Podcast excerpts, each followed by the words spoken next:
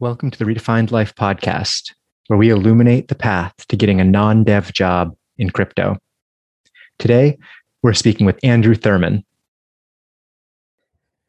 All right, Andrew. So, how about you um, give me a quick little four liner effectively on, on your um, crypto industry resume? Uh, according to Nansen, I'm a heavy DEX trader and uncommon NFT collector. Uh, no, um, I'm currently the weekend editor at Cointelegraph. Uh, prior to that, I was the senior partnership manager over at Chainlink, and um, before that, I was uh, working on a smart contract data marketplace that went on to become the Oracle Network API three. Oh wow! Okay, um, when did I guess let's go let's go back even further. So when did you first kind of become aware of crypto even as a thing? Yeah, um, probably, you know, very close to the beginning. Um, my family was uh, uh, unusually hard hit by the 2008 financial crisis. Um, like lost the house, uh, some suicide attempts in the family. It was it was a nightmare. Um, but as a result, I kind of spent the rest of my college years really studying the history of economic crashes and um, you know how some tremendously powerful people have come to start playing hanky panky with the global financial system. Um, and you know, once you start going down those rabbit holes, crypto is just obviously a thing that's going to capture your attention. Um, I didn't start investing until relatively late, but I was aware of Bitcoin as early as you know 2011, 2012. Um, sort of followed Ethereum in the early days, and finally um, started investing in 2017 because I finally had a little bit of money. Hmm. All right. Um, yeah, I can I can see the uh, that that it would become you know the the obvious kind of fascination there um, after. Yeah, there's like there's experience. just no way to avoid it after something like that, right? Yeah. You know, like uh, everybody you know handles trauma differently. Bruce Wayne became a furry who beats up petty criminals. I, uh, I write about crypto. there you go. Um, so at what point so what were you doing for work prior to your first crypto job? Um patchwork of gigs basically you know just uh, name a job and i've probably done it. I tried um selling bonds when i was in college. I was working in the world's shittiest boiler room. We had an office above a mechanic shop. Um, I, I built fences. I stocked shelves. I waited tables. Just every everything you can imagine. Um, but when I got into my first crypto job, I had finally started to find a little bit of stability. I was a graduate student at the University of Pittsburgh. Uh, I was teaching English there, um, introduction to uh, journalism and uh, some composition classes. Um, I was tutoring, uh, and and I finally like had enough ground underneath me that I could really start getting more deeply involved. Um, I did that uh, with um, what at the time was called CLCG, uh, Chainlink Consulting Group. Um, it, it formed what I now realize is in the mold of how a lot of DAOs function. There was just a bunch of nerds online who were super into Chainlink, and uh, we we sort of found each other and um, just started a company. Um, we thought went through a couple different models. It was it was a sort of gradual process, as you might expect. We knew we wanted to do something with Chainlink. We didn't know what to do exactly, um, and finally figured out a niche in the data provider uh, system. Um, we we figured out a, a, way we could be middlemen effectively um, reselling data. Um, and that was probably the busiest, but I think maybe the most fun period of my life. Hmm. Uh, you know, I was trying to finish my graduate thesis. I was I was tutoring, I was teaching, and I was trying to put in 10 to 15 hours a week on this side thing. And you know, everybody else like had families, had lives, uh, but we're doing the same thing. It was it was really collaborative. It was just tremendously exciting. Um, and and uh, again, I think it's really you know the the idea of DAOs weren't as powerful back then as they are now. So we almost didn't know we could work within that framework and there were a lot of trust assumptions. We were all uh, working for equity. We were just filling in what hours we had worked that week on an Excel sheet, and a lot of people could hypothetically lie, but we were all just like so excited, and we didn't know that there were perhaps tools out there that would have mitigated um, some of those efficiency and trust issues. Uh, but yeah, that was the start. It was it was just a wild time. Um, I was just on a panel recently with Bobby Ong, the uh, head of CoinGecko, and afterwards I reached out to him because he was probably like one of the first people in the space that I talked to. I got up at like 2 a.m. to do a business development call with Bobby, and uh, I don't know that that was a, probably the most surreal moment um, of my life up until that point. That I was just some stupid English graduate student, and I was talking to you know this hugely influential person. But uh, yeah. uh, that moment sort of taught me a lot about the space. That people are open, people are willing to talk to you, um, people will hear your ideas, and it's it's flat enough that you can talk to somebody with that degree of power, um, just as a relative outsider.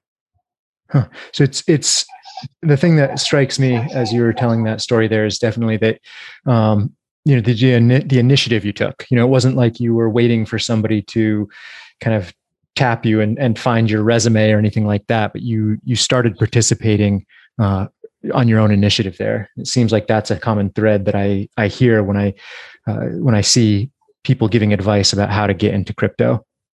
Yeah, and that's like, and there's there's almost a pipeline for that now with DAOs.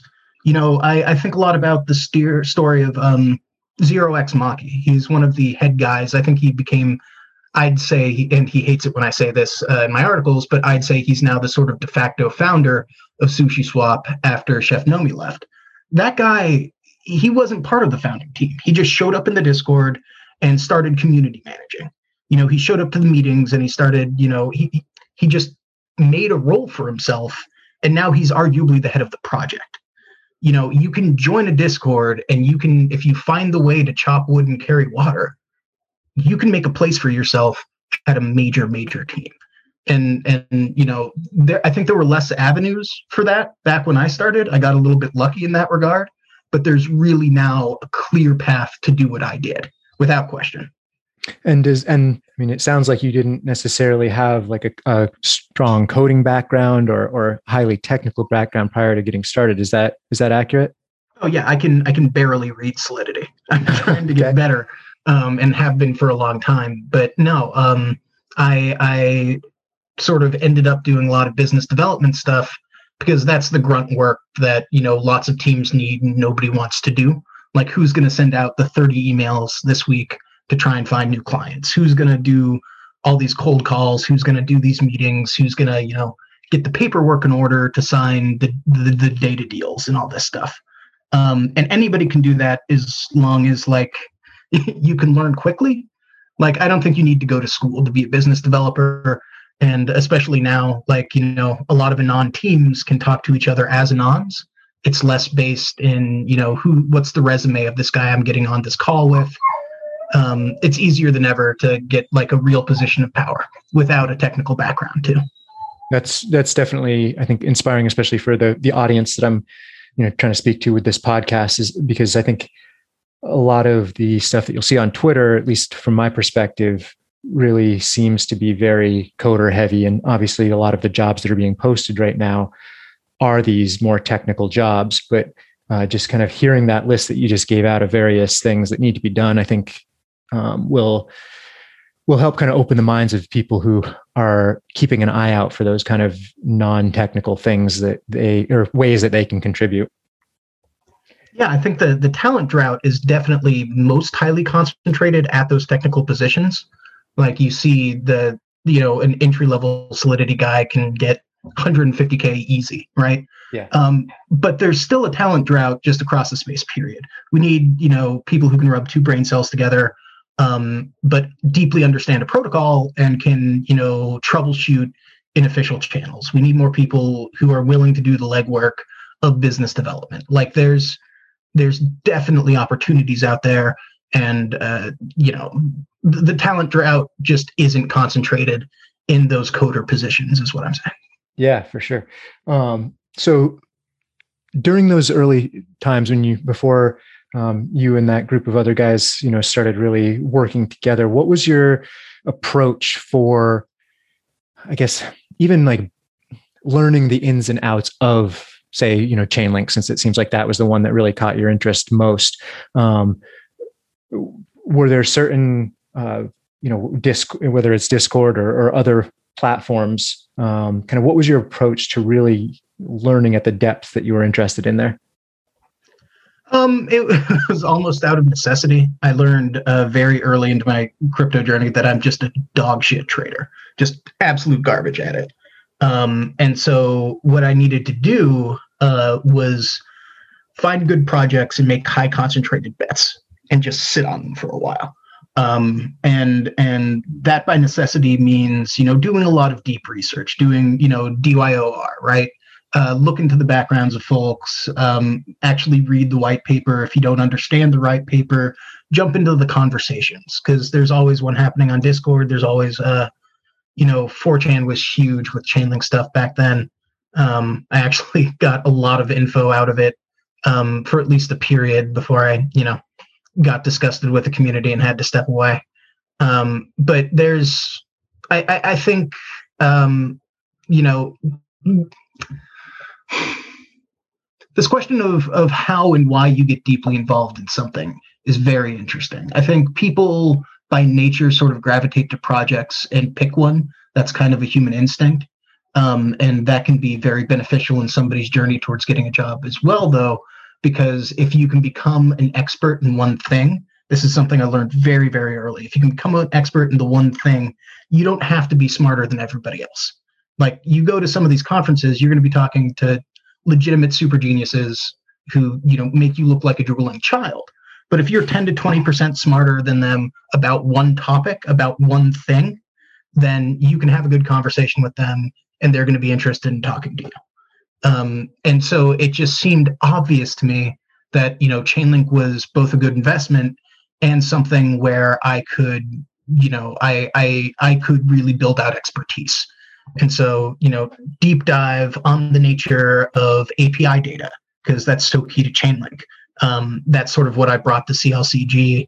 Um, you know, aside from like the uh, uh, technical blockchain expertise, other people had that covered, but I could find this little key component to the ecosystem and really corner that. And so that's what I did.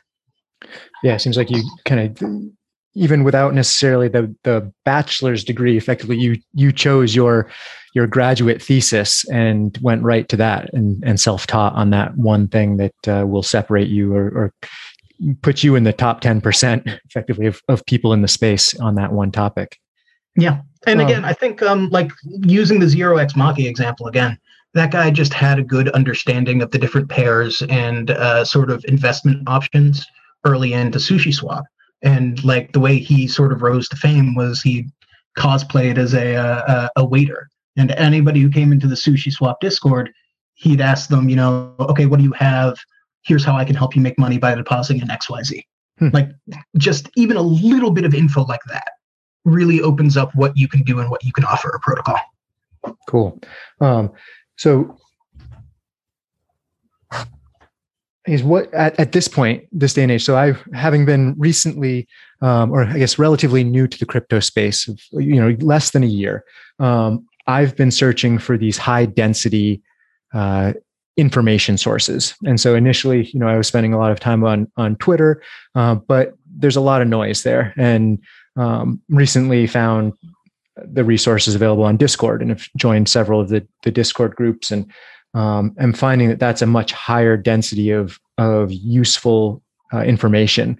Um, are there any other kind of high density sources of information that you're aware of right now? I mean, you can you can go and talk to founders, which is mind boggling to me. like yeah. One of one of the things that these discords give you access to is not merely you know um, the information about the project, but access to the people working on the project itself.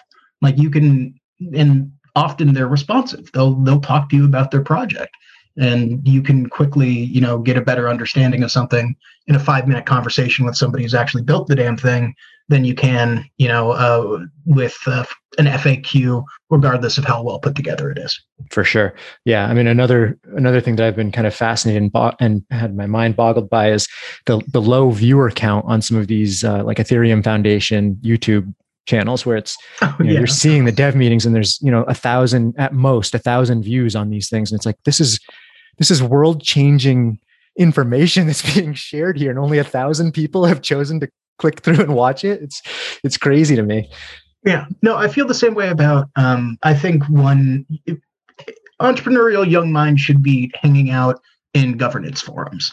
The the amount of alpha there, like you can know, projects don't put out roadmaps anymore, right?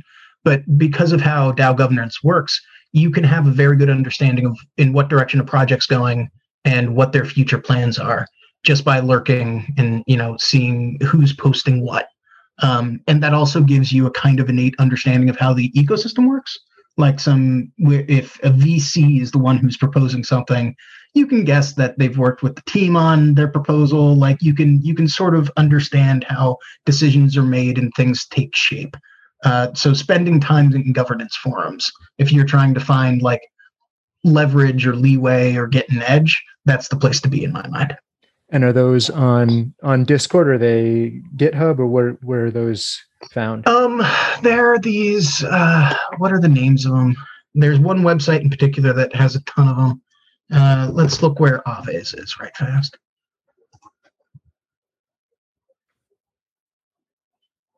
Yeah, if you click through the app and go to governance, uh, governance forum.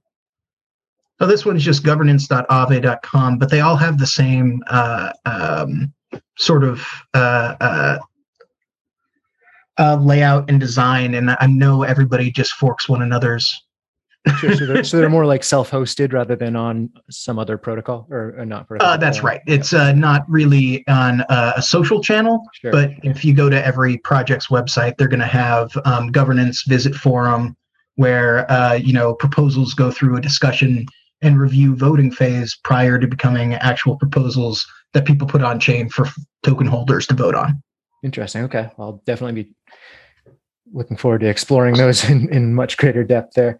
Um, so, so it sounds like just to kind of come back to, to uh, your journey, it sounds like, you know, I guess you were one of the, the few folks who um, put stability and crypto together in a sentence. Um, and, and uh, what I mean, I, guess, I don't know. Like I, I, I mean, a lot of it was this kind of growing panic throughout my graduate school years. I love teaching. I was tremendously good at it, but you're like the the way academia is set up now. You know, finding anything other than this endless string of benefitless assistant professorship jobs, it's very bleak. It's near impossible. Uh, and so I I sort of needed a way out of that. And um, like I didn't know that it was going to be successful. I I had a very strong thesis that I had conviction in but it, it was it was a gamble and i think a lot about um, like the the sort of position you have to be in financially or with some degree of stability to um, to take the leap into trying to work into crypto. For me, you know, I, I was putting in those 10 to 15 hours um, and it was it was a high upside gamble. Um, but it was one I felt like I had to take uh, because like if I didn't, my my economic outlook was was for the rest of my life, frankly, was extremely bleak. Sure. Yeah, and it seems to me like the, I mean, there's certainly an economic component of you know some of these these jobs. I think you know for those of us who have joined during the the bull market here, it's the what we're seeing is the daily dopamine hits of seeing number go up, right? So, yeah. but um, but it sounds to me like you had it wasn't just uh, you know trying to pull a lottery ticket for you as far as um, your your 10 to 15 hours that you were putting in each week. It sounds like there was a genuine interest in in the implications of what was going on there and what was being built. Yeah, I mean, you had to be passionate about it even if i had the most you know bullish expectations um, you you can't work for free or for equity in that case um, without the love sure. um, another example about this sort of economic uh, um, angle to being able to take jobs though um, when uh, uh, we were eventually invited clcg uh, to present at web3 um, it was shortly after the launch of our data marketplace like we actually had a product out after all the work, finally had something. And Chainlink invited us to go um, uh, speak at their like little mini mini conference they had there. Uh, that was in Berlin, I think in 2019. Um, and after that, uh, you know, I had previously sent an application to Chainlink kind of on a lark, um, but at the time there was like a more sort of old school hiring practice, I guess. Um, you know, people told me, "Oh, now that we've met you, we can talk more seriously about giving you a job." And so Chainlink kind of poached me from CLCG after they met me, after I'd given this presentation at Web3. Um, and that was actually a really difficult decision because, you know, there's this startup here that I really deeply believed in. And Chainlink, we were sort of working within their ecosystem at the time. Um, you know, they're offering me money. Mm-hmm. you know, like yeah. that was uh, uh, and and today, you know, uh, CLCG went on to become API three. They're worth something like nine hundred million. Uh, if I had stuck with them, I'd probably own between like two and five percent of that. Not bad. So yeah, you, you do the math, but I had to sort of turn that down because at the moment, like my partner had just inherited this shitty old like fishing hut basically that we had to fix up. I had her, I had two dogs. I had to like put 12 meals out per day and like find the money to deal with this this shack. Yeah. And so I couldn't stay with the startup. I had like the only rational decision was to take the job with Chainlink. Absolutely. Um, but like in retrospect, I would have been infinitely richer had I not, you know, like and and sort of being forced to make these decisions with upside in mind, with what you the practicalities of your life are. That's that's one of the trickiest parts of getting a job in crypto in my mind. Hmm. Well, I mean, it seems to me like that's that's kind of a thread, whether it's getting a job or or changing jobs within crypto, or even you know for the people who whose involvement so far has just been owning and holding tokens when to take profits you know when there's so much potential upside uh, for just you know staying the course um, yeah. you know balancing the realities of of life outside of the crypto world is is something that i think is on a lot of people's minds. So you you mentioned that some of that like once we've met you kind of mentality um, you know it's at the time at least it was more likely for people to give you opportunities do you think that that's still the case or how important are like attending conferences uh, or the in-person meetings to kind of developing your career and network in crypto it's a really good question. Uh, the the short answer is I don't totally know. I I, I suspect that if you want to get hired at certain places, like Consensus, I guess, which has more of a, a sort of um, I don't want to say corporate, but they're they're they're structured much more as a traditional business, right? If you want to get a job with them, you probably need to meet somebody at a conference. Um, but you know, COVID really fucked up a lot of that mentality. Like if yeah. you're a, a, a company that's growing at the clip that a lot of you know crypto organizations are at this point, you know, you just you need access to a wider hiring pool, and if you know a year's worth of conference season is just wiped off the table, what do you do? And so I think people are definitely getting much, much more creative. I know, sort of at the end of uh, my time at Chainlink, they were they were really starting to to rethink how they um, how they hired, how they looked for people, um, and so I just don't know if it's going to come back when conferences come back. But right now, at this moment, um, I think even the big, big um, you know more traditionally structured companies are are willing to hire outside of the box. But maybe when conferences come back um, the way to get your foot in the door is going to be going the dao discord route. And then how about you know st- i know a lot of people obviously on crypto twitter have anonymous handles and and use those handles consistently throughout the social platforms. Um, but uh, if somebody's goal is to get a job what have you seen or, or what are your what's your sense on anonymous accounts and, and making a name for yourself through that consistent anonymous handle versus using your real name? I mean, uh, I just think it's the coolest thing in the world that it's for certain positions. Again, it's still going to matter. Like consensus isn't going to hire you unless you know you're doxxed. They they're going to have payroll that they want you on, right? They're going to want to give you benefits. Um, but a bunch of these companies, and I'm wondering if it is because we're in a bull market and therefore people are more comfortable, like they're going to pay you an ether and it, they don't give a fuck. They just they need to know your ETH address, and that's it. And and as long as you're doing the work, it's fine. Like you you can get to again. Look at Zero X Maki. The guy is um, I don't know if he's like fully anon. He's probably doxed to at least a handful of people, but you know, like he's the founder of the top 10 DeFi protocol. Uh, and he was just someone on who helped out on Discord to start. Hmm. Um, and so I, yeah, I, I'm increasingly of the opinion that there are more and more opportunities out there for people who want to stay anon to work full time in crypto, but just know, you know, you're not going to get benefits in the traditional sense. Like there's probably not going to be a legal entity that can give you health insurance and stuff like that. So while there are trade offs, it's just now's been the best ever time to try and get a job if you want to stay anon.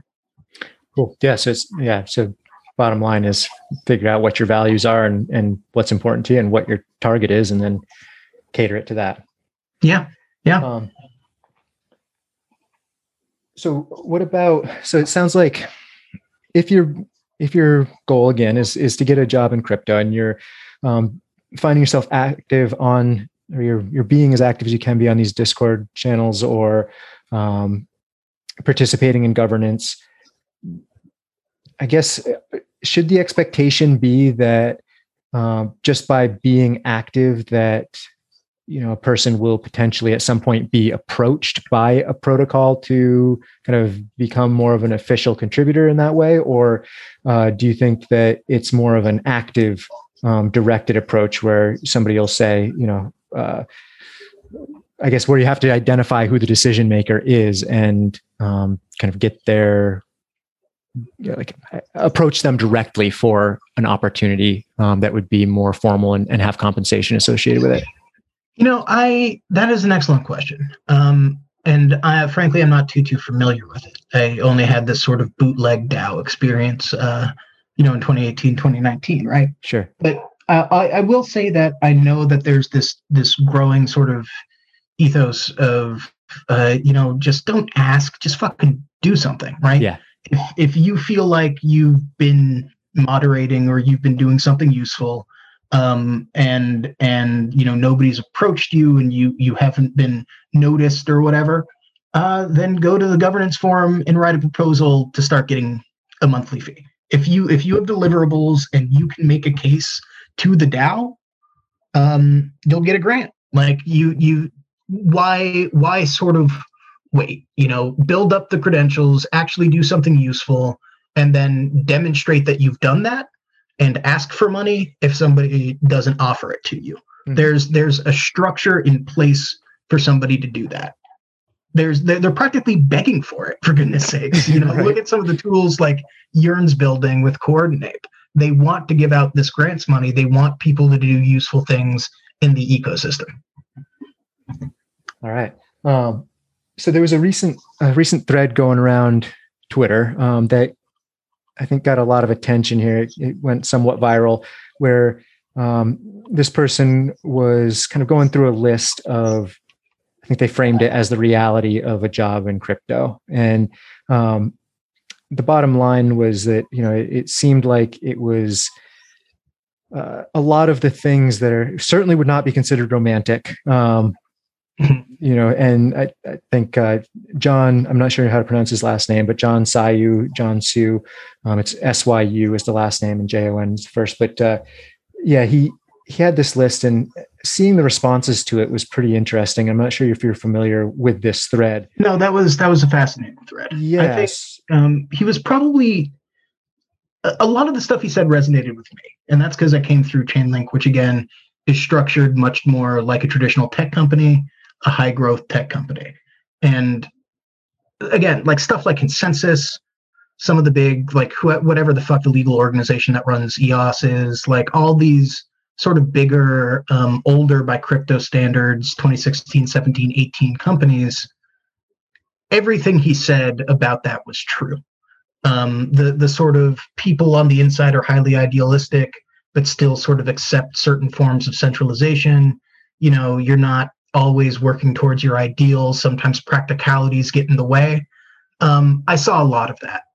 Uh, however, it, what I'm seeing now with some of these younger DeFi companies, the exact opposite is true.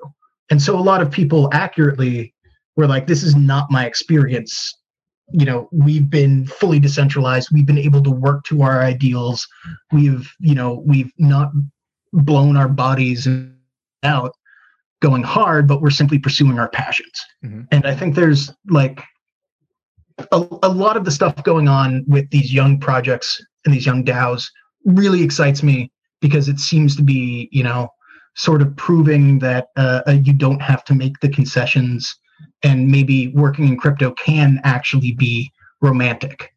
Um, so I think like what he said was probably very true to his experience, but there's a ton of people out there having much better ones right now. Yeah, it seemed to me like a, a, response that I was seeing quite a bit of was like, yes, every one of the points that he made um, toward the negative, you know, were were absolutely true, and but it was kind of a concentrated take where like i think red phone crypto exactly what he said was you know took me years to learn all the shitty parts about crypto. Here they are in one tweet thread all true but it's also true that i'm not going anywhere and the good vastly outweighs the bad. Um, yeah. and so yeah it seems like you know when i first read that thread it to be honest it was like oh no, am I am I looking at the potentials here with rose colored glasses or is this um, you know what other information am i missing about the reality of being uh, in the industry? Um, because i mean anything that you're involved in is going to have you know some negatives with the positive as long as you know as as you're indicating and um, you know red phone crypto and others are indicating that you know the the good is still there and it's it's the balance is going to swing in one direction or another depending on you know what protocol you're working with or, or what your specific role is or what have you but um but you know finding that niche that's that's uh, catering to your passions and interests and what kind of inspired you to get into crypto in the first place um, those ideals uh, you know it's it's still possible to find that that spot for you more than like it's possible to find that. I think it's increasingly possible to not have to subordinate your ideals for practicality. There's just the tooling for, you know, maintaining a decentralized, fully anon team is is out there now. Like the the the ways you can, I don't know, a lot of the stuff he said about um you know having to adopt uh, uh, legacy financial practices in order to uh, build a decentralized company. Mm-hmm. Um, there's not as much need for that. I think there's there's a lot of room for for teams like the Rari Capitals of the world now, like sure. literal teenagers um, building tremendously complex things without like having to scramble for VC money and kowtow to you know um, these kind of authority figures that uh, are very much a relic of a different system. Um, that's that's really exciting to me. Um, obviously, you know, it's not paradise, but compared to you know destroying your body working on Wall Street, it's damn near close. Sure. Yeah. Um, so uh, we're getting kind of close to our our hard stop time here, but uh, and, and, there's been I think this has been super dense with with definitely useful information for folks. Um, I guess what what questions would you say that somebody should ask themselves before kind of making the leap into working uh, for a crypto company? I mean, like the, the the key is that you're making a bet on yourself. Um, and are you in a position financially, uh, socially, like will your partner be able to endure, you know, you suddenly working weird hours and uh, uh, not having health, dental, vision? You know, uh, it's it's far and away the most rewarding decision I've made in my life. Um, but there's plenty of ways it could have gone terribly wrong. Um, I'm now in a fabulous position. I've set myself up for the rest of my life, but uh, uh, that bear markets happened. That almost didn't happen, and so I I, I do think it's important um, that you're either young and capable of taking a big risk, or that you you have a kind of support structure uh, both socially and in you know the uh, having a nice little nest egg ready if if whatever you're working on falls flat on its face. You you making the jump you need to be prepared for it i think. Sure. Um, so actually that's actually another point that i meant to bring up is is the bear market kind of how to navigate the system through those dips. And are there I mean, I imagine that the opportunities drop dramatically during the, the depths of a bear market.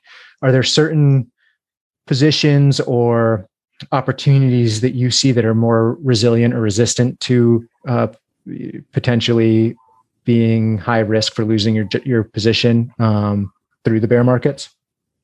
Um, man, I don't know. I just I feel like there's so much money now, and even after prices crash, there might still be so much sloshing around. There's still going to be teams hiring. Um, obviously, if you know Solidity, uh, you're you're always going to be able to find a job no matter what. Mm-hmm. But um, a proven track record for being able to do business development things, um, community management's always going to be in need. Um, product managers, huge, weird field.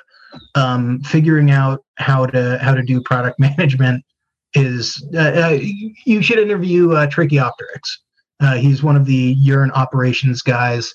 I think he's got a real understanding of how um, hugely important product managers are to blockchain and how it's kind of this weird amorphous job. Uh, you know, find find one of those and you'll be good. Sure. Um, so, what kind of yeah, what kind of tasks would a product management manager be kind of responsible for? Uh, you're kind of a mini CEO. You've you've got to do everything. You've got to have like this big vision and get your team excited. You have to keep them on task. Uh, you have to manage their requests for vacation time off and pay raises. You're you're you're you're basically a mini CEO. Sure. Um, and so certain kinds of leadership and organizational skills are necessary. Um, but I think it's one where like you kind of do it by sheer force of will. And I think it's um, like Zero X Maki went from being a community manager to a product manager, I'd say. Um, and so figuring out uh, uh, uh, like a niche for yourself and studying that field and who succeeds in that field and why, that's definitely worth looking into. Okay. And now I have seen, you know, a lot of posts uh, as far as available jobs go for community manager. Um, what what kind of uh, similarly, you know, what kind of tasks and stuff would they be responsible for? Um, can you help troubleshoot problems? Can you help tell people how to get maximum value out of the um, out of the protocol? You know, uh, uh, like if somebody is tooling around on Alchemix, you know, you get future yield and loans that pay off themselves that stuff you you've got to figure out like uh, novice users on that they hardly know what they're doing they don't know how to um, you know take this incredible tool and actually make it capital efficient for them so if you have a deep understanding of the protocol and you can hold people's hand through figuring out how to use it and use it well that's going to drive tremendous value for both the users and the protocol everybody under the sun wants one of those can you have a deep enough understanding uh, of a protocol to help somebody else truly utilize it and make money from it, um, I think that's a path to getting a job in a heartbeat. Cool. All right. Well, anything else that uh, you want to add for for the audience of you know assuming that they're they're folks who are are kind of investigating and, and contemplating whether or not this is a path they want to go down i mean if you can you you should do it uh, you, you need to be realistic about whether or not you can but if you can, you're you're going to become a steward for building a new financial system. It's going to be the adventure of a lifetime. It is well worth taking.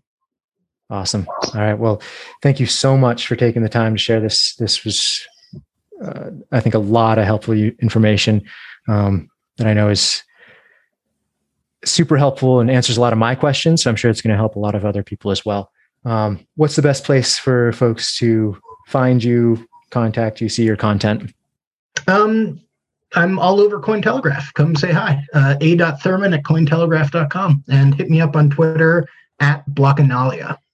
Excellent. All right. Well, and uh, I'll definitely have um, those links in the show notes. And uh, yeah, thank you so much for for being on today.